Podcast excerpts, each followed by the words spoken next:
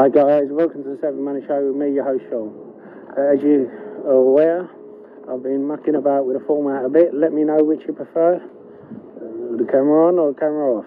I know my wife prefers the camera off, but uh, that's because she has to look at my face. But you two guys too, too. Anyway, jokes aside, let's get on with the show.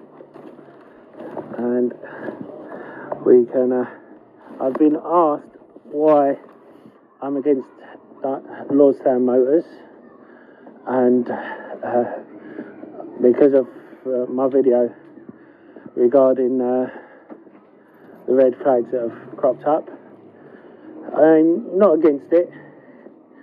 I um, um, have merely stated that the I merely stated that there are a lot of red flags with it.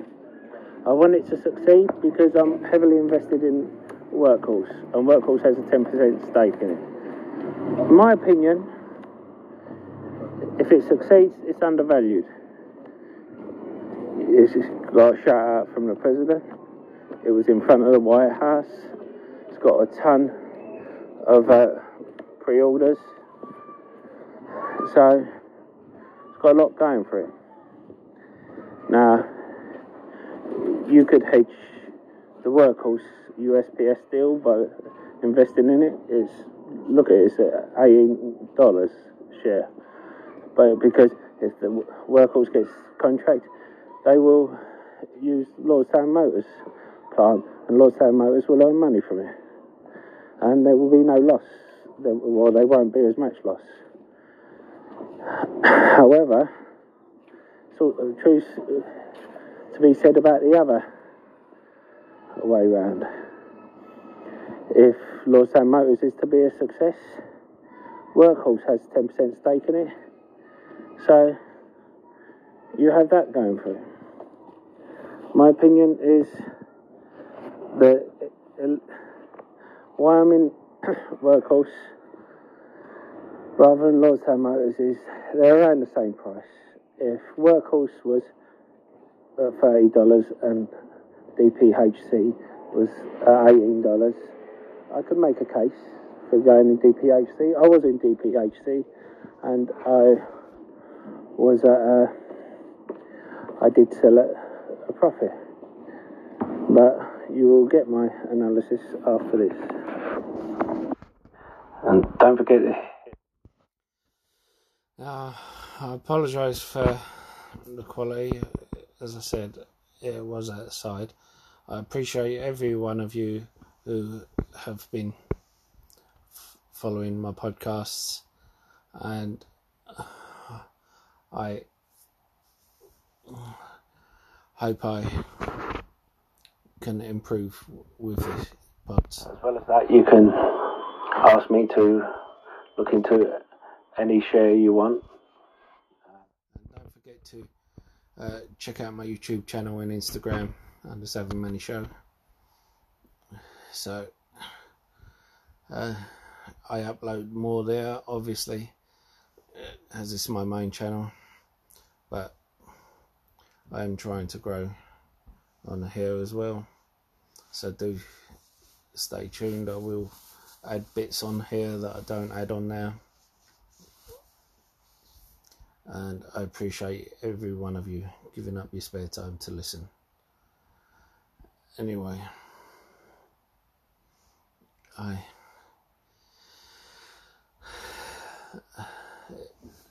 if you can message me through YouTube or Instagram and uh, ask me to look into anything you want and uh, I'm just a newbie at podcasts, so please forgive me for anything I get wrong. Anyway, with that said, let's get on with the show. Now, I have been asked about a price point uh, for the contract, and I have a price point for every percentage of the co- contract they have. I've worked out how much revenue they're projected to bring in from the current sales. Um, I do it on a price to sales of 12 and if they get 22% of the contract this is based on the 40,000 uh, vehicle rumour and this is purely and if you haven't seen my video on that it's in the EV playlist but if you haven't seen uh, if you don't know about it basically the firm offer that the interest gets reduced from 4% to 2.7% uh, is if they get above a 40,000 truck order or above from USPS. Now, if they get that truck order, which is a 20 to 25% of the contract, then with the revenue they get from uh, 22% all USPS order on an average of the contract being worth 6.3 billion. Uh, because uh, anything other than that is just rumours we can work out that the correct workhorse uh, share price should be $28 that's without Lordstown Motors, uh, the 10% interest in Lordstown Motors factored in. And once they uh, have merged, uh, it will be six months before Workhorse can sell their stake in Lordstown Motors, although I don't think they will unless they are forced to. Uh, anyway, on with the program. Now, Lordstown Motors has a nice EV, uh, but it's nothing revolutionary. It has some good tweaks and twerks to it, some good points, but it is not revolutionary. There's nothing brand spanking new, nothing that makes it stand outish. There are things there where someone might say, I'll choose this over um, another EV. But to tell the truth, there's nothing there that would make me choose it over any other EV. The pre-orders, they're pre-orders, they can be cancelled. You get companies who make pre-orders for every EV motor company, and it will be more than a year before they start producing it. Now, I have a video that lists the red flags. Uh, I suggest uh, you check it out, and it'll be in a card above the screen. But